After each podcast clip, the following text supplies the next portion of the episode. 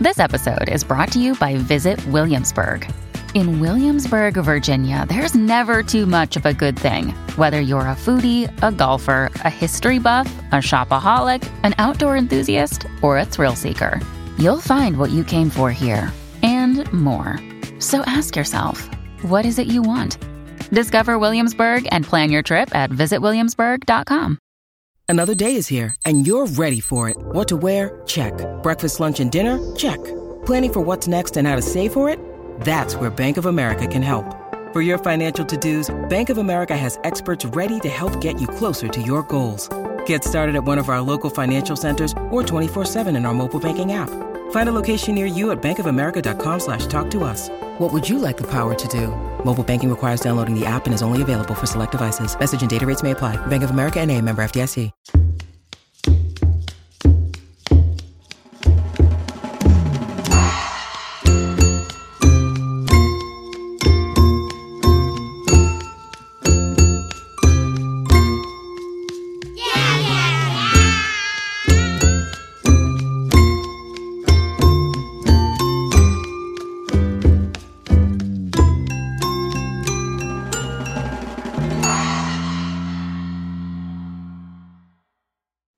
Welcome to I'm a Writer But.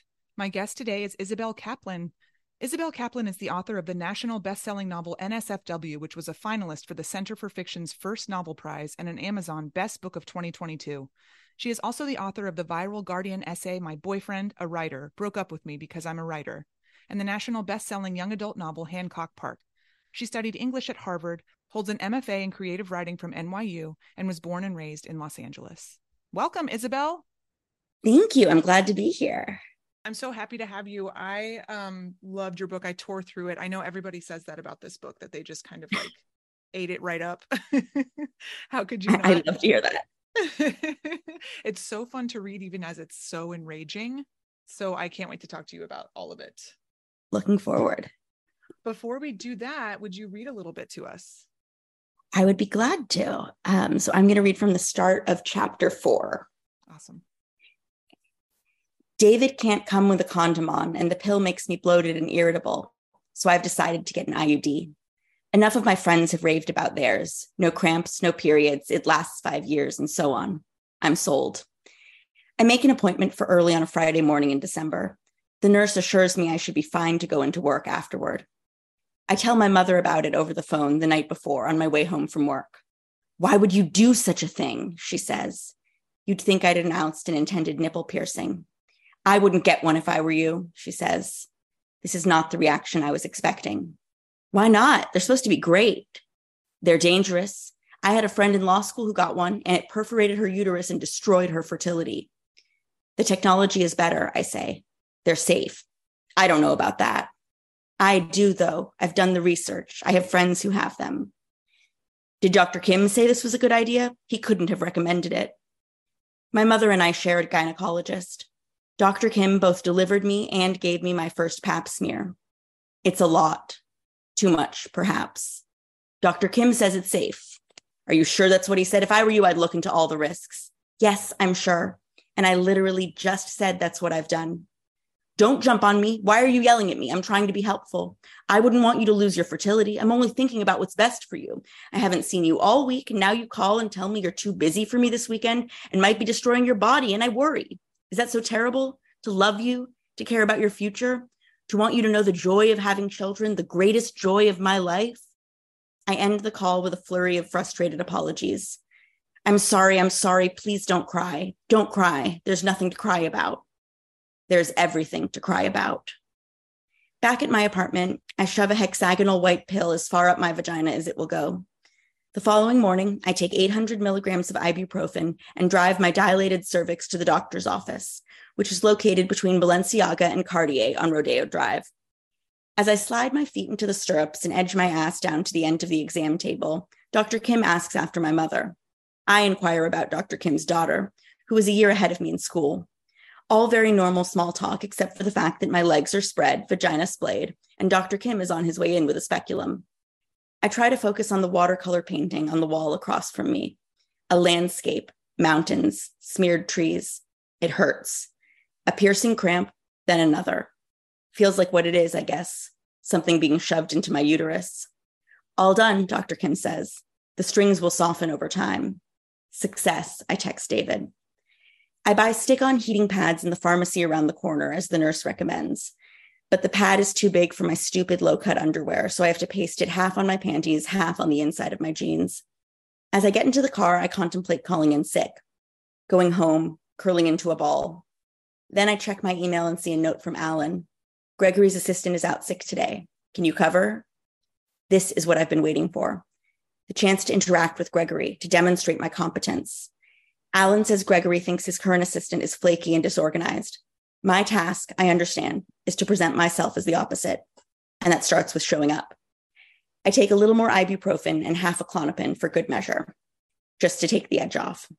By the time I get to the office, I'm feeling a little spacey, but that could be any number of things nerves, ibuprofen on an empty stomach, Klonopin, whatever. Gregory's office is along the senior executive corridor, which connects the front and back bullpens. These offices have the best views, looking out over New York Street. The assistant desks line the interior hallway, divided into pairs. Gregory's office is at one end, and his assistant's desk is a disaster zone. I never registered this before, not fully. To get between the front and back bullpen, I usually take the back hallway, which is lined by filing cabinets, less formidable than a row of stressed senior assistants. The desk is piled with papers, stacks upon stacks, the surface barely visible.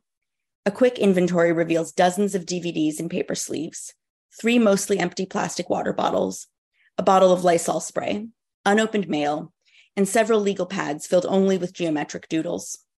Two sticky notes hang off the bottom of the computer monitor. One reads expense report, the other, therapy. I see no computer login information, no desk Bible. Every assistant I've covered for so far has left one, some more comprehensive than others. They are a guide to your job and your boss. Some have multiple authors, compiled over several assistant generations passwords, preferences, things to avoid. Half of the notes in Alan's desk Bible are incomprehensible, but the other half are useful. It's nearly 10. Gregory will be here any minute. The red voicemail light on the top of the phone is illuminated. I press the power button on the computer monitor, which brings me to the login screen. My stomach contracts, pain radiating from my uterus. I sit down in the desk chair, press a hand against my lower belly, and glance around the desk again. It has to be here. It's probably right in front of me. I take a breath. I turn to my left to the desk belonging to Julian. We still haven't really interacted, but he occasionally acknowledges me with an upward nod hello, which is what he offers now. He's wearing his headset. I'm not sure if he's currently listening in on a call or that's just his default. I gesture at the desk, the computer monitor, and the phone, channeling my confusion into my facial expression as clearly as I can. He gives me something between a smirk and a smile and turns back to his dual monitor setup. And now here comes Gregory, leather messenger bag over his shoulder, coffee cup in hand. I've heard he's difficult, high maintenance, a bad manager. But the late 30s guy who greets me this morning and thanks me for jumping in is nothing but polite.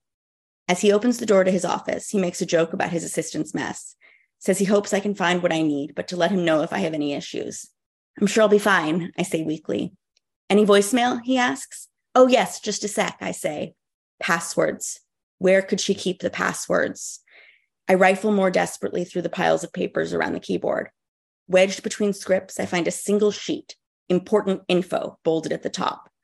Brief flash of relief, smothered when I discover it's only a list of Gregory's food and drink preferences water, Fiji, room temperature, lunch. When he says just a salad, he means a La Scala roast chicken chopped with no cheese, extra garbanzos, add pepperoncinis no passwords.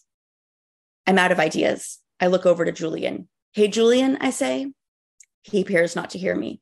You can just tell me who left word. No need to worry about the phone sheet. Gregory calls out from his office. Okay, I call back. Then to Julian. Quick question. I make a concerted effort to dial up the volume of my voice. Sorry to interrupt, but do you know where she keeps the login info? Oh, sure, you should have just asked, he says, plucking a sheet from the front folder of a standing file on his desk and holding it out to me. I grab for it, equal parts grateful and incredulous. No time to dwell on the question of how long he would have waited, watching me flail. I scramble to log into the computer while checking voicemails. A misguided attempt at multitasking that results in mistyped passwords and numbers. Press four to repeat the message. Four, four, four again. Yo, it's Andrew. Give me a shout, some guy says, as if he's the only Andrew around. Thank you so much. I'm so glad you read uh, uh, what you read because I wanted to ask you um, about. you you did such a great job writing the mother daughter relationship because it's hard to convey i feel like the um like the ways that mothers can uh, get under your skin but also make you feel you know like you still really need them. Like you need their love and their support and and the the smart things they have to say but they drive you nuts and i think to an outsider to see that kind of relationship especially in that you know scene which is you know not the only scene like that in the book you know it just sounds like she's got a difficult mother which she does um and you know that's it end of story um but it's you do such a good job of showing the complexity in that kind of relationship and i just wanted to know how you did that Thank you. I mean, I'm so glad to hear that came through. That was really important to me because I think it's really easy to flatten that type of dynamic and to also say, you know, something is either healthy or unhealthy, you know, toxic or supportive. And mm-hmm. the truth is, with a lot of relationships in life and a lot of the most intimate ones, and especially ones with family, which, you know, have layers of layers of complexity, it's the answer is often, you know, both and it's mm-hmm. yes and mm-hmm. it's not one or the other. If any relationship were entirely good or entirely bad, it would also be easier to say, you know, I'm cutting this out of my life. It's not useful. Right. And I really wanted to examine the dynamics of codependency and how complicated they are because both the the mother and daughter in this book it, it, it is heavily codependent and there is a lot of pain and a lot of sadness and hurt and suffering and then there's also a lot of you know profound love and support and mm-hmm. it's all really messy and a lot of that messiness happens, I think, for people who are in relationships like this in a sort of a void where you feel like no one else knows about the complexity and no one else could possibly understand the nuances. And therefore, you can't explain them to anyone because they won't seem relatable. It'll seem strange and specific and it won't make sense. And you won't be able to explain it without demonizing someone and glorifying the other when in truth it's a really complicated push pull and i think fiction lends itself really well to explorations of relationships like that because it's all about the murky spaces and in mm-hmm. everything i write i'm i'm really interested in you know the gray space where you can't tell if something is good or bad or healthy or not you know helpful or hurtful and that's what i wanted to explore through through the whole book from you know the mm-hmm. mother daughter relationship to the work life relationship to all of it and so mm-hmm. i it was a for me i thought of it a lot as a gradual accumulation that you need to sort of be deeply intimately inside this character's experience and see the way that experiences accumulate because if it were if it were just telling just explaining you know here i am and using therapeutic language to say this is what this kind of relationship is and here let me tell you how it's pathologized and what it stems from that doesn't resonate with people. It's it's the accumulation of tiny moments that are you know specific to this character in this situation but um, I hoped and I've you know found over the past year as people have been reading it that you know it resonates with people who've been in all sorts of different kinds of complicated, overly intimate, codependent relationships because it's the it's the power dynamics at play. It's not the specificities of what happens. Absolutely, and you know there's there's all these reasons that um, you know the character feels gratitude toward her mother um, and so you, you know you, like it's just such a human thing to think to yourself like well you know the, these wonderful things. And so i can't think because there are wonderful things i have to feel guilt for thinking these terrible things or feeling exactly. put off by this person who's given me so much but also takes so much. Uh, that really just um you know that seemed so true to me as i was reading. I'm glad and i loved how when david would try to point out like hey that's that's actually not great. Your, your, mom shouldn't be acting like that and how immediately the character is like excuse me? Don't talk about my mom yeah it's like you don't know her. You don't know what what it's like. And no there's this you know immense defensiveness that if someone else should point out what's wrong it's like no you don't understand. You don't have the right to say that and it's true they don't understand they don't understand because it's it's like you're exactly like you're saying it's a million different little moments and really big things and really small things that all led up to this yeah i think the tragedy is that of course you want nothing more than for someone else to understand right you know the whole desire and especially when you're in a relationship that's difficult in that way it relies on your feeling of isolation. It requires you to feel like no one else in the entire world understands you like this one person. So the tragedy is that, yeah, anytime David tries to understand or tries to empathize or tries to have insight, she pushes that away and also thinks, you know, you can't possibly know because I haven't told you all the bad things. And the answer is that's true. Mm-hmm. He can't know, but he won't know unless you share. Mm-hmm. Yeah, she's absolutely repulsed by him. oh, yeah. Know? No, it's just, you know, disgusting to her. Yeah, yeah. I thought that was just so real. I I, you know, that that was brilliant and funny and sad to me. Oh, I'm glad.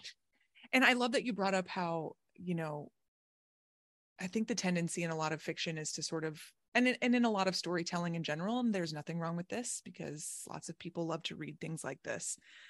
There's there's the narrative arc, right? And so like if that if you were writing something traditionally um, you know, following that arc, then I think her feelings would have the ending for us, the relationship with her mother, for us as the readers would have been, you know, I'm I'm not going to be scared of spoiling anything because your book's been out for a yeah. year. yes, yeah, go for it. would be that moment in the car where her mother's like, yeah. "I'm sorry that I hurt you. I know that I hurt you," and um, you know, you said like she, the character and anyone wants to hear like, "Yes, this is wrong. You're right. This this is wrong but what but maybe what anyone wants to hear it from is from the person who did who perpet who perpetrated the the wrong right and and yeah. so it's like if this was a traditional narrative arc that would sort of be like oh okay they've reached this yeah. you know catharsis almost and the little bit of understanding and you know it's still going to be difficult but at least there's that. But then the book ends with this other very complicated wrong um you know with her seeing her mother you know entertaining Robert Baum in her home and um and you know and and the character immediately feels icky about that. And so it's it kind of twists it again and I, I absolutely loved that you that you did that. I'm so glad. Yeah i wanted that final twist of the knife to be there because yes it would be much more satisfying for you to have that moment of catharsis at the end where you feel like the mother and daughter see each other understand each other and then there's also that that flicker of hope that from here on out everything's going to be different.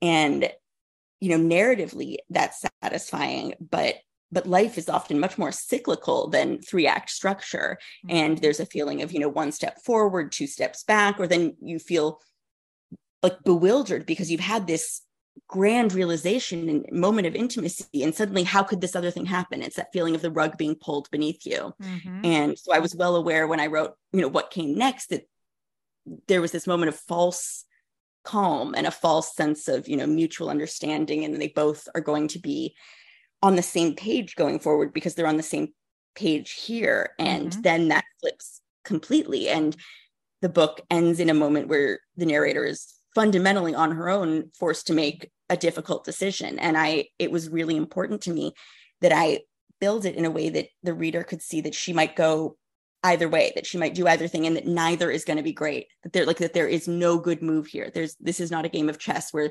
there's one move that's going to lead to something good it's she's choosing between two painful situations and mm-hmm. you know and there's i think especially with narratives like this that we see in the media the, the way the newspapers portrayed the me too stories and the uh, stories about women who came forward and women who told their story it's there's this real tendency to want to turn it into a black and white narrative and mm-hmm. to exalt the women who talk and to say, you know, look at them speaking truth to power. And that is objectively the right thing to do. And they are refusing to be silenced any longer. And anyone who stayed silent was an enabler and was complicit. And what those stories never talk about is what happens to those women after mm-hmm. and the lives that they have to lead and the fact that you know not everyone wants to become a poster child for sexual harassment not everyone wants that to be the main thing that pops up when you search about them and the idea that saying that this thing happened to you against your will that you did not want to have have any part of that simply speaking about that makes that your main issue it makes that the platform you're standing on is is unfair and it is awful and it does stick with you and i you know it's been interesting talking about the book because i also find that like you know that happens when i talk about it that a book that features sexual harassment and assault ends up you know the conversations do end up being more about that and there's a lot in the book about being a young woman that doesn't involve being assaulted but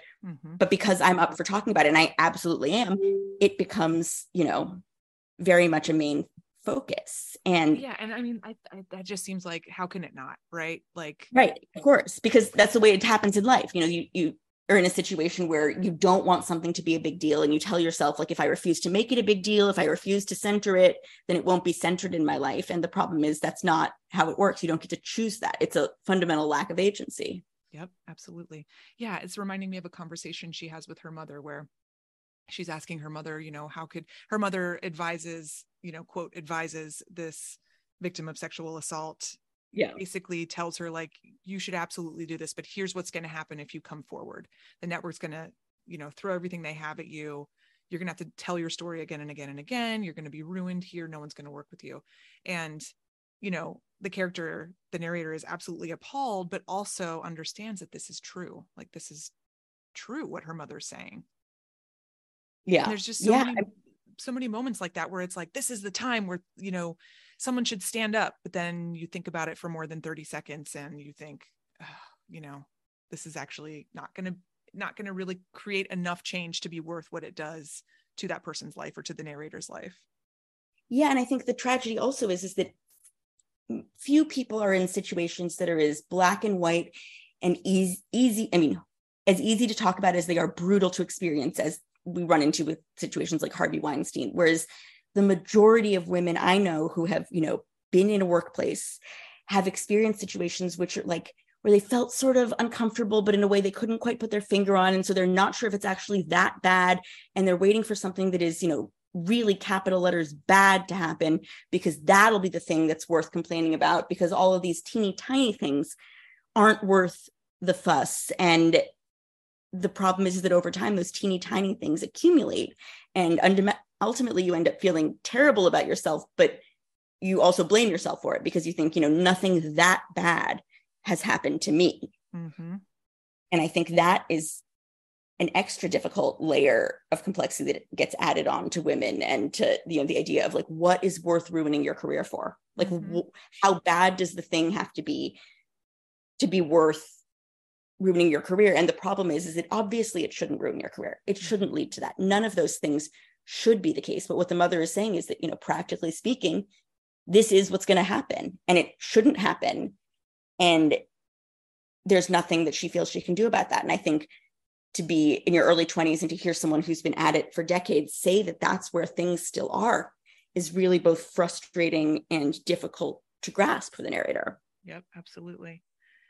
And I think that's another reason why, you know, the character of Veronica, who I imagine is someone who decided I'm just going to play ball, you know, like I'm just going to like I'm going to laugh along with the guys. You know, you hear her on that phone call, you know, belittling someone, you know, an actress's weight and appearance and because obviously it's helped her, right? Like it's helped her to sort of let that stuff run off her back. Um, maybe I'm assuming things about about her um but no i think that's exactly right. Like she played ball and here she is it worked. Yeah it worked. She got she got to the top and then at a certain point it stopped working you know like they they threw her yeah. under the bus. But you can see that always happens it brittles someone right? Like it turns yeah. you into the thing that you thought you were too smart for. You thought you were you know playing along but then you realize like oh i'm i'm a part of this now. Exactly. And i i wanted the the narrator's path to sort of reflect the beginning of that steps you know we see in veronica what happens once you're at the top but I wanted to also show how that happens, like how you can think that knowledge will protect you, but knowledge doesn't protect you at all. And play, you can only play a part for so long until you become it, you know, until saying, well, inside I feel this. Well, in, you know, okay, so, mm-hmm.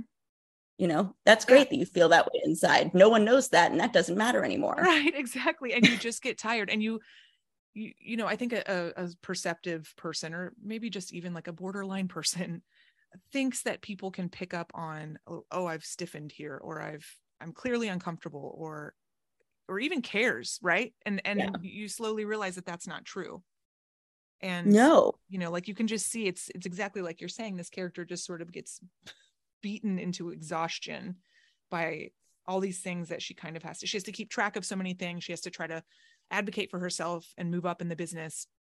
And she also has to decide like when to and she tries her best. She tries her best to, to speak up and um you know and and say when you know hey you, you know the american public might like an actress who looks like a real person or you know like she tries but but it's just it's it's a wall of this stuff that you're trying yeah and also who is she who, you know who cares what she thinks? Like that's the problem is that in order to have comments like that have any weight you have to have already amassed power. And in order to amass the power you have to behave in ways that people you really fundamentally dislike um, approve of.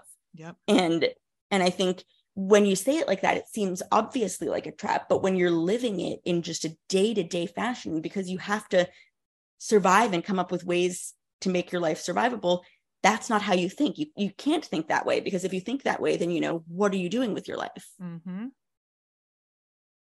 I want to talk about your use of conversation and dialogue. Yeah. Um, because there are so many meaty conversations happening. We got to hear um, a little bit of that in your reading. Um, I think that's actually really hard to write. An interesting back and forth that lasts longer than like four lines you know? I think that's really hard and and you had these people you know really sort of dissecting and you know the the narrator and her mother you know like the narrator with with a lot of different characters um and i want to know like what how you constructed those conversations. I, it's interesting because I think a lot of those and a lot of those big conversations came really naturally and immediately and like whole and of a piece. And the thing that I'd have to remember to do was to say like, okay, well, where are they in the room and what's happening? And you know, Mhm. place this somewhere. Like it can't just be back and forth for 10 pages.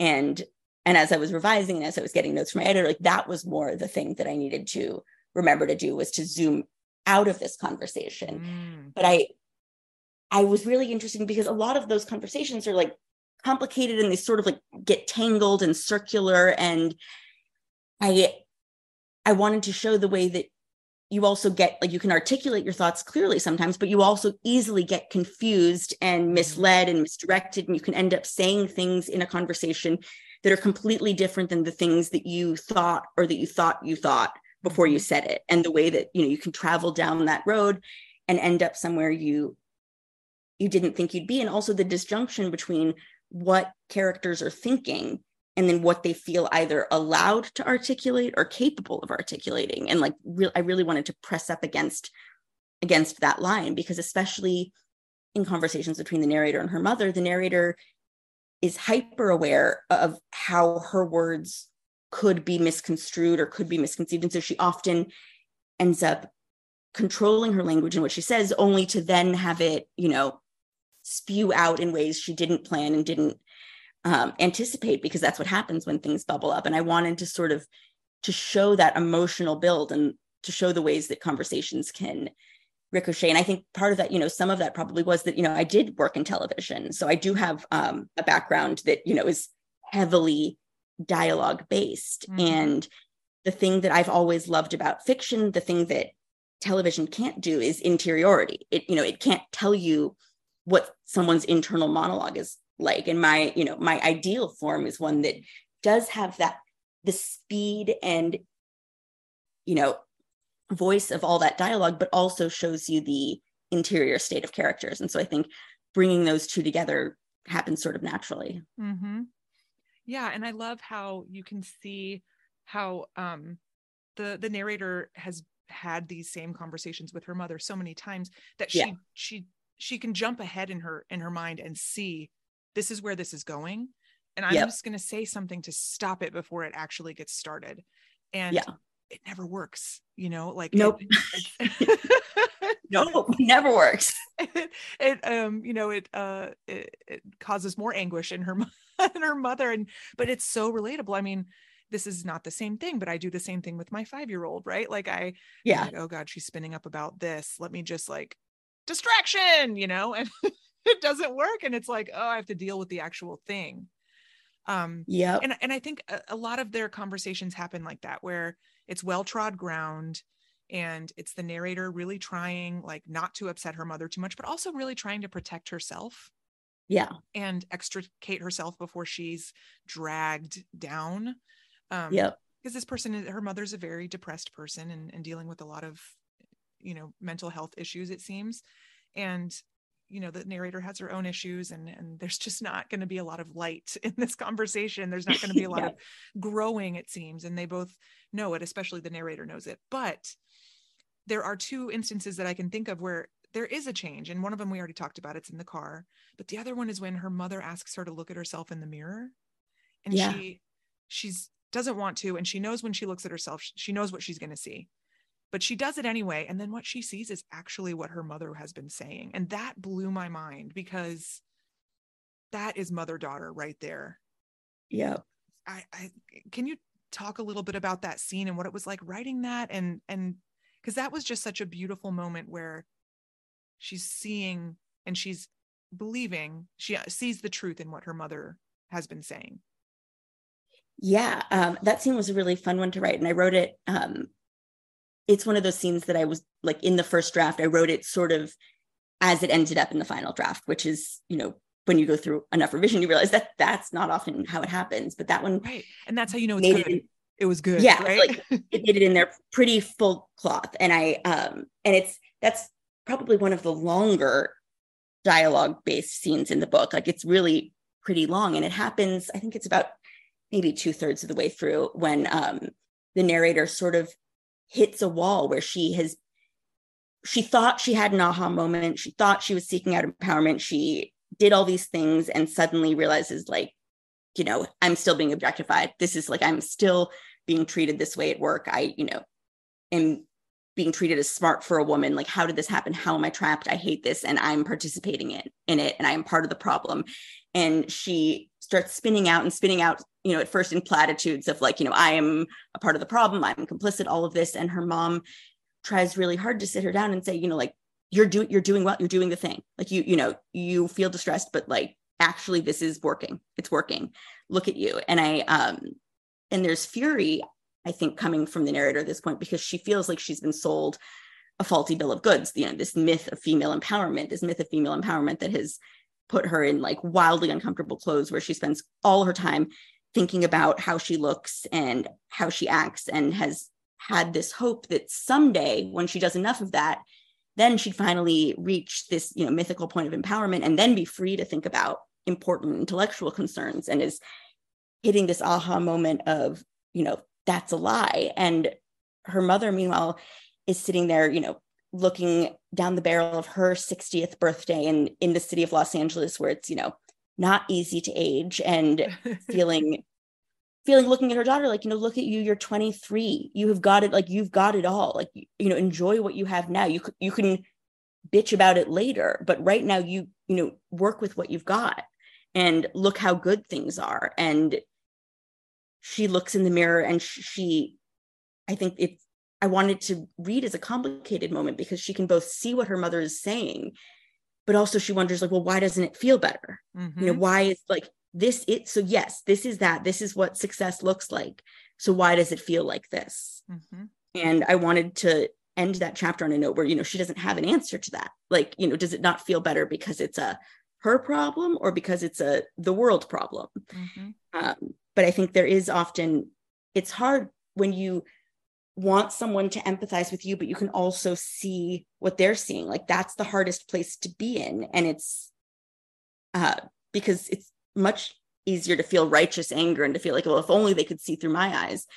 But she can see through her mother's eyes. And that also leads to the, you know, the guilt of like, well, why don't I enjoy this more? Why am I not better about it? Why does it mm-hmm. still feel bad? And I I wanted to show how all of those feelings can exist together and then they sort of just get um, stuck fermenting. You know when you don't know where to put them or what to do with them you just have to carry on which is how we live most of our lives. We don't usually have uncomfortable feelings and then epiphanies and then figure out where to put those uncomfortable feelings in which drawers and get to carry on. It's more that you know they just accumulate.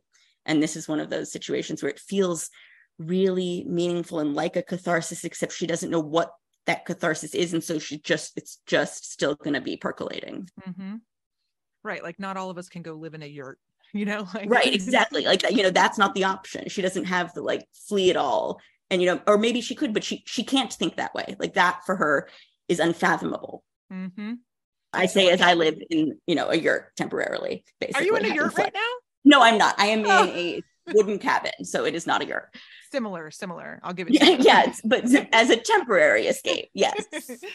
Um i love that scene so much because of everything you just said but i i it gives her mother this moment of um like seeing you know like really yeah. like value you know and um we need that.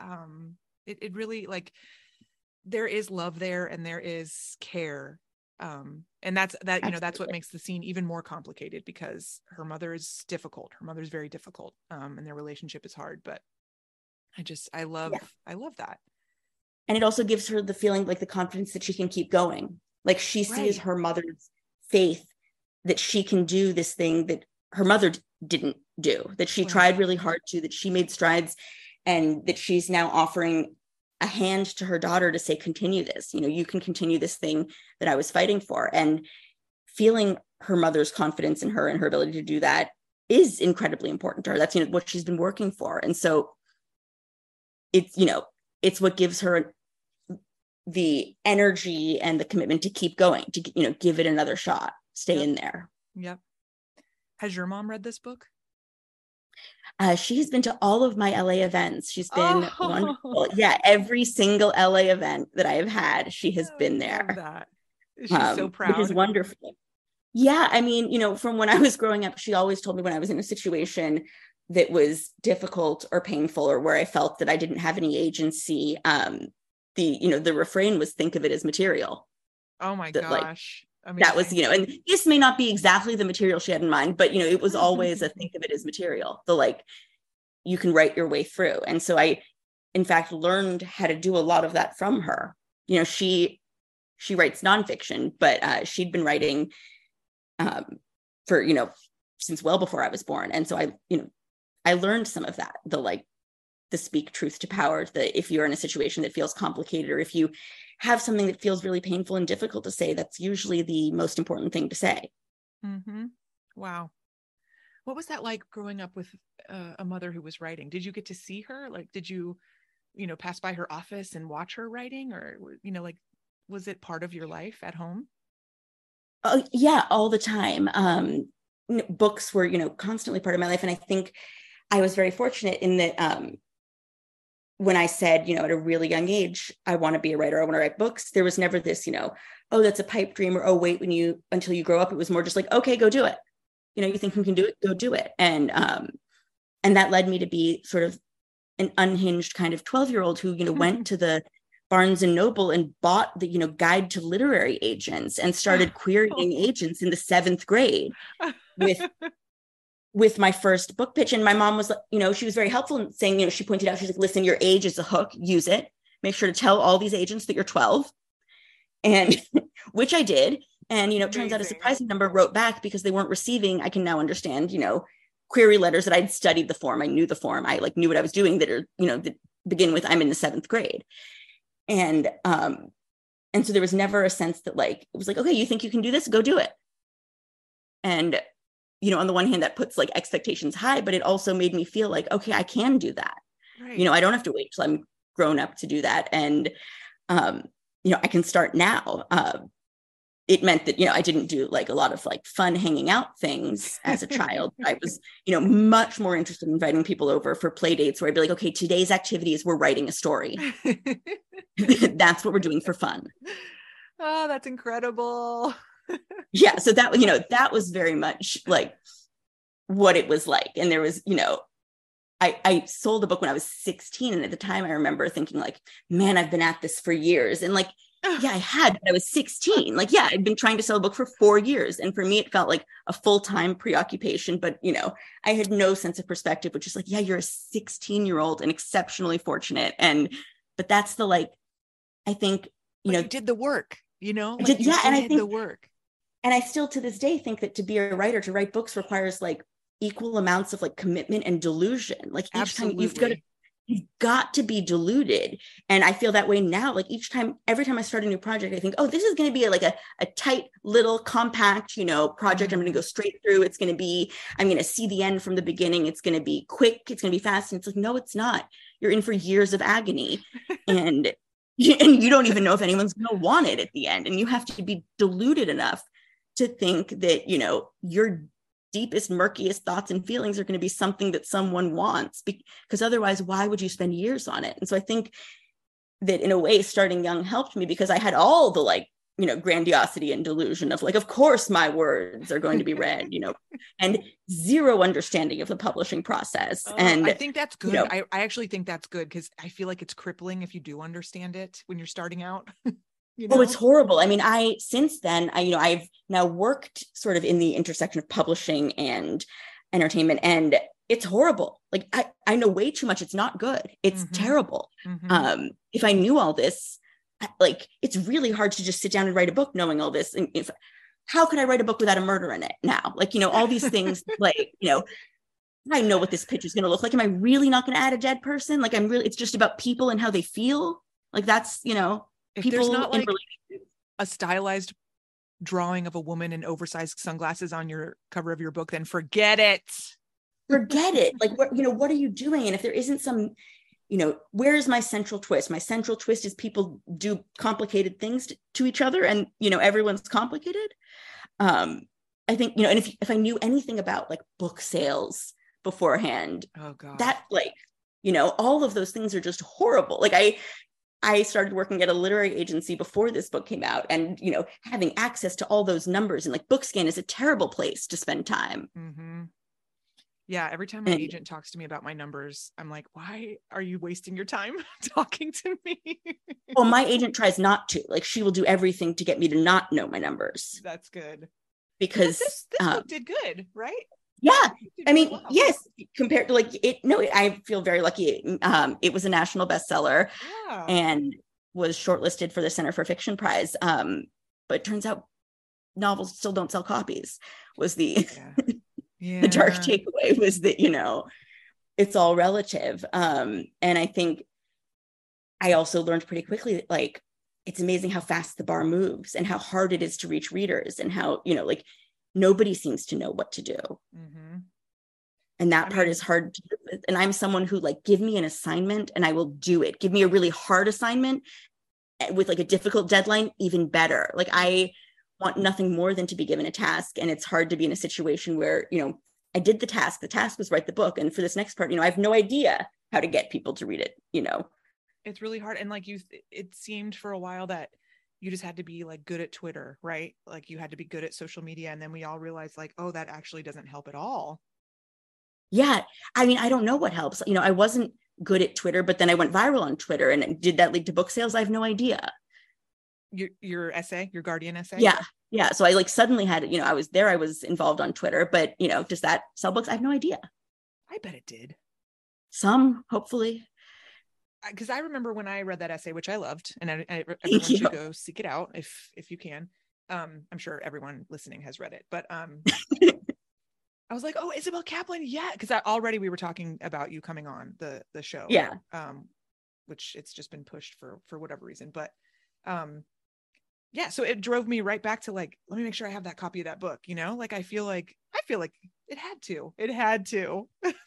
I, I mean i think make it work. some but not nearly as many as you'd think yeah, yeah. um and certainly some um but it's you know it's strange because i had no idea that essay was going to hit the way it did um i put a lot into it but i put a lot into the book also and so i guess i you know my hope was that it would reach i probably expected it would reach the same some similar number of people as the book did and then the answer was you know no it reached way more and way more people know about my personal life now than know about my fiction Is that so strange? Like, do people like talk, like just bring it up with you? it's i mean it's it is really surreal and i um will say it makes dating strange Mm, oh, because Like- they Google you. yeah Ugh. um and that comes up Mhm. so it's been it's you know it's an in, i've had to learn how to have interesting date conversations about it um i mean what's interesting is that like i a lot of people comment on how raw and vulnerable i was in that essay and the answer is you know yes and no it, it is very honest and very intimate but it's also an essay that I revised, you know, 10 times. Mm-hmm. And by the time you publish something like that, it's not like a Twitter rant. It's not where you're just like going off the cuff. Like this was something I had the chance to work on and polish and chisel. And it becomes in the end like a, you know, it is deeply intimate, but it's also something that I turned into like a craft. And so that does create a sort of a buffer where it's, you know, this is a thing that happened to me. And it's not the sum total of my life and its experiences, but it is certainly very strange. And it's strange. There's like this weird recursive loop where, like, at least in the UK, you know, in the Amazon page there, they have book titles and then colon and then something about the author. And so for the Brits, at least, it says, you know, not safe for work from the author of the viral essay. My mm. boyfriend, a writer, broke up with me because I'm a writer. And I'm like, this is oh. such a circular loop. Like my book came out, and so I was dumped. And then I wrote a book or an essay about being dumped because of the book. And now the book is being pushed as being written by the person who wrote that essay. I was like, this oh. full circle. Oh no. now I just need to write an essay about what happened after I published the essay. And yes. then we'll have that, which that you know break the cycle. um no or just start a new cycle you know that's like that like then the circle gets bigger. Then you get to see like what the fallout of the essay was on my life which was oh, you know God. plenty. Oh well maybe if you um like murder someone then that will supersede. Maybe maybe that's the answer. And then you know then the sales will skyrocket if i just murder someone. That's, that's the right. solution. That's right. Do you think there's any hope for hollywood Oh God. I mean, well, this is a really interesting time to be talking about it because, mm-hmm. you know, the writers have been on strike for it's like 2 months now. Mm-hmm. And waiting to see what the actors do. And I think I think a lot of people it's interesting, you know, I'm very far from Los Angeles and Hollywood right now as we talk and a lot of people that I run into haven't realized that there's a strike yet, but they will soon when there's no more new television. Mm-hmm. You know, that will hit mass awareness soon. And i think i i want there to be hope. I you know i've reached i reached years ago a pretty powerful state of you know burn it all down burn it all down. It all needs to be burnt down. And um and then i learned over the course of promoting this book where i was saying left and right people would ask me and i'd say burn it all down. No it's all fucked. Burn it down and it turns out that there's no amount of times that you can say that that anyone will say anything other than like oh sweet how cute like you know like i can say burn it all down in the hollywood reporter and no one's like oh she really wants to burn it all down and then you run into the like and the truth is like here i am still within the system like how could i possibly believe that? I'm still standing inside the burning building and and that's true you know here i am saying like i don't think there's any such thing as like an ethical institution and yet i still want to survive in society because mm-hmm, mm-hmm. i haven't found a different one yet um so I don't know. I really hope that these strikes can be a reckoning, at least for creatives. Um, I, you know, I, as far as like these the bigger institutional problems, I think we haven't gotten anywhere. Just you know, a handful of bad men have been fired, and people like to feel good about that. And everyone else who was always in the system, who was always part of the problem, is still part of the problem. Mm. But, but for the first time, I think you know that maybe there's this rumbling will lead to something. Maybe realizing that you know that all of these unionized groups do have the power to strike in a way that would would affect the entire industry. Maybe there's something. I don't know. I am scared to be hopeful but well, you know i mean what like alternative is there? putting out a book like this you know which is is from a person who lived inside this world so we can trust it right like we can trust yeah. its point of view and and a book like this that is literally just laying it out there you know in a, in a fictional way but also you know yeah. in a realistic way it feels yeah. like it feels like a, a, uh, like a step right it feels like a it, it it it it had a fair amount of readers and yeah you know reactions and we just need that to keep happening. I hope so. And my hope was also to just reach the like the hardest thing about being at the bottom rung of a ladder like that is feeling like no one hears you or cares what you have to say or has experienced this or it matters to and, and that was you know a large part of what i wanted to write for was people who have lived in that experience. And those are some of the I, I love hearing from readers who you know are assistants in you know, not just Hollywood companies, but all sorts of companies who feel like they see themselves here. You know, I don't want anyone to see themselves, but I think that there is sort of a universal experience to being a corporate underling. And part of that relies on your feeling of isolation. And, you know, the isolation forces you to put up with it. If you felt like there was any option, you do something about it. It's only when you feel like there's no other option. And I think and I hope that, you know, younger generations now, like I, I'm a, you know, a full decade away from the narrator of this book now. And I think talking to some younger people, there, there is like hope that they are talking to each other more and building alliances. And, you know, mm-hmm. that's the only thing that I that I know that works is to find allies to, you know, make real friendships and partnerships with your peers, because those are the people who are going to help you. I love that.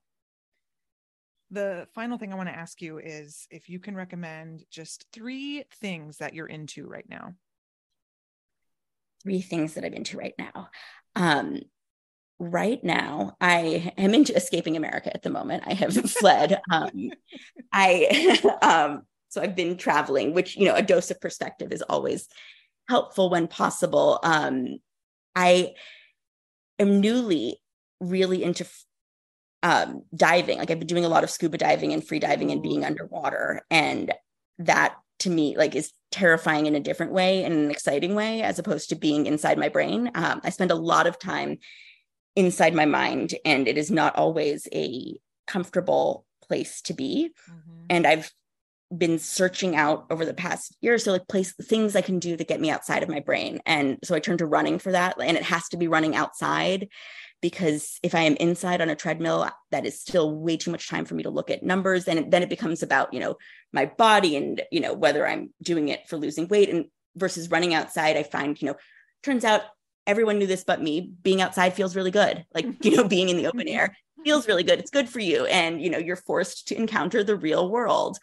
And as a former indoor kid, I am learning a lot about, you know, wow, nature, it's great. like vitamin D, excellent.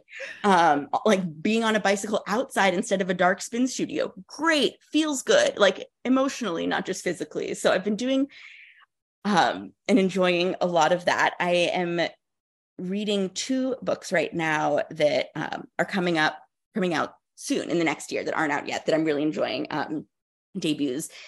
Part of what's been great about having this book come out is that I get contacted by authors who, um, and many of them who are like female debut novelists writing sharp, funny, incisive books. And it's, you know, that's great. That is a category of book I love to read and I'm excited to support. Uh, so I'm reading right now Rabbit Hole by Kate Brody, which is about a woman who falls into a Reddit conspiracy theory Ooh. hole trying to solve her um, sister's disappearance and she just oh. goes wild on reddit threads oh. and and just becomes progressively unhinged and um, I'm also reading a book called uh, The Book of Ayin by um, by Lexi Freiman, which is about it's a satire about a writer who gets canceled by the New York Times and develops an obsession uh, with Ayn Rand and just you know it's just a biting satire about living with creative ambitions in the late capitalist hellscape. So both of those have been really fun to dig into. That's amazing. Thank you so much for those recommendations. Um, I think uh, the first two are great for any writers who are listening to hear. Escape America or Get Perspective and go, go outside. outside. Like go outside, just outside. That's what I've learned. Like every time I am not feeling good, it's like, oh, have you been inside all day? Um, and the answer is yes, probably. and it's so um, I don't know, maybe because I'm a mom, but it's so poignant to think about you as a 12 year old and like deciding this is my life this is my creative pursuit and i will be inside doing it forever. And then you know like coming to this other part of your life where you know i can still do this and i can i can go out and be in the world. I just think that's i think it's it's not even that i can it's that i have to because right. what i've realized is that um you know the thing i've always known i love to do i've always wanted to be a writer i've always written but I'm also someone who fundamentally doesn't do well when I'm alone, not with other people in a room all day by myself. Like that's mm. not my best self. Um, I work well with other people and I like working with other people. I like supporting other projects. I like being involved in things bigger than what's going on inside my head. And so it's been sort of a lifelong so far battle to try and find that balance of, you know, how do I protect my writing time, but also be with people in the world, you know, work, have a community, build and create that community. And I think that's so hard. And I still don't have, you know, an answer to that. And I've tried different, different approaches, but I think, you know, to write well, I also need to be living in an engaged way. You know, there's mm-hmm. there's a time and a place for like, oh, I desperately need a month to hole up and finish this and just do this. But for the sustained work, like the stuff of life, you know, that is the where, yeah, it's hard to have a family, it's hard to have a job, it's hard to do all these things.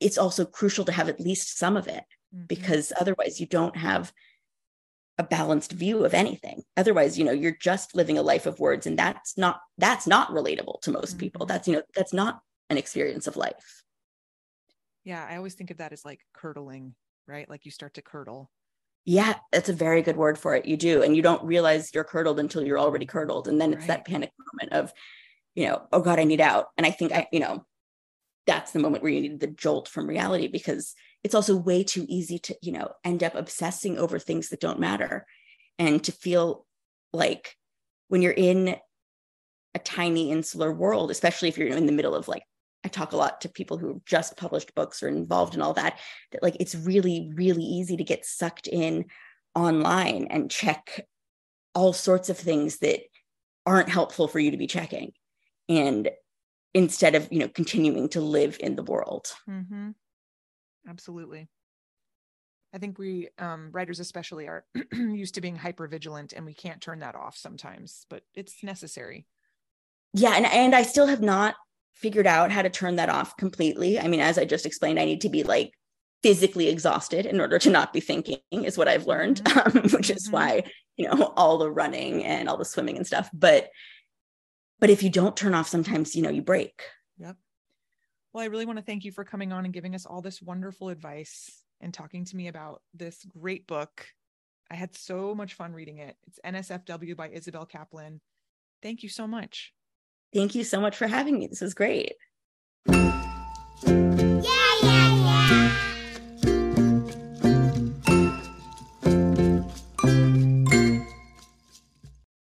Hey, I wanted to promote a couple books that I was sent that I just think are so awesome. Um, the first is called Ebb, EBB by Grant Maierhofer or Maierhofer. I'm sorry if I butchered that. It's on Kernpunkt Press. And it's it's a book written entirely without the letter A. Um, so Kernpunkt Press is a small press out of New York, uh, Hamilton, New York, and this book is called Ebb. And I just wanted to read the first page. Um, so that you can get a taste of it. And then you can go to Kernpunkt and order yourself a copy. Ben ebbed. Where he went, who he met, he ebbed or flowed, the person sort of being like the river, sort of. Sure, why not? The ebb, then Ben, little shit, little ebb. He lived in Illinois. He studied in Illinois. He went to school in Illinois. He supported his schools in terms of their sports. He liked to sit there enjoying sports. Something in it brought him joy, this sense of community or this sense of joining up. So Ben ebbed with women. He ebbed, never flowed. He found endless opportunities to ebb, even when witnessing the sports. He took women to the events. He tried to commune with them on why he loved the sports. It never went very simply. He often felt depressed. Little Ben ebbed since he lived young, since he lived in his childhood home. He found endless possibilities to ebb. How did he ebb? It's like the word itself, how we use it ebb or flow, flow or ebb, the flow being the mellow time, the nice time, the ebb being the rougher time, the even violent time. Here, Ben existed most consistently. Ben worked in the shop which rented films to the people. They turned it into this co op wherein the people spent the set fee month to month. Then, with this, they could rent X number of the films if they wound up desiring more. If possibly they desired some TV series, then they'd go into their purses to spend just one bit more to support the co op in its entirety. That's the first page of Ebb by Grant Maierhofer on Kern Kernpunkt Press. It is quite awesome go get a copy. The next one I want to talk about. Uh, some of you may remember that Shannon McLeod was one of our guests early on. She's got a new book out called Nature Trail Stories. It's on 30 West. Um, so go to 30 West and order yourself a copy of Nature Trail Stories. And I thought I would just read the first page of the first story. It's called Waiting. I pull in beside the picnic shelter of the nearby nature center. There's a bench in front of the cage where the northern saw-whet owl lives. It's usually where I sit after work when I'm feeling despondent. Today, it's lower 60s, warm for March, but there's wind and cloud cover, so it might as well be 50. I wrap my scarf around my neck a second time and approach the cage. My eyes revisit the story of the bird found along the highway, awake in the daytime with a broken wing. They do not name their birds. The signs say names anthropomorphize the animals, which is supposedly a bad thing. I find yellow eyes within his enclosure. He waddles from his bed of hay towards the perch. He is a small breed and appears infant like despite being a full grown adult. I think how if this were a story, the owl would begin to talk. He would give me some vague task, a challenge. He might say the name of a location over and over again. Maybe he'd hoot, Louvre, Louvre, Louvre. Then I'd go home, pack my bags, and when my husband came upstairs to question the luggage, I'd throw him some trite phrase only Nick Cage would utter. I'd follow a series of clues. At every crossroads, an owl would appear, flying in the direction I was to follow. That's Nature Trail Stories by Shannon McLeod on 30 West. Go get a copy. Thanks for listening.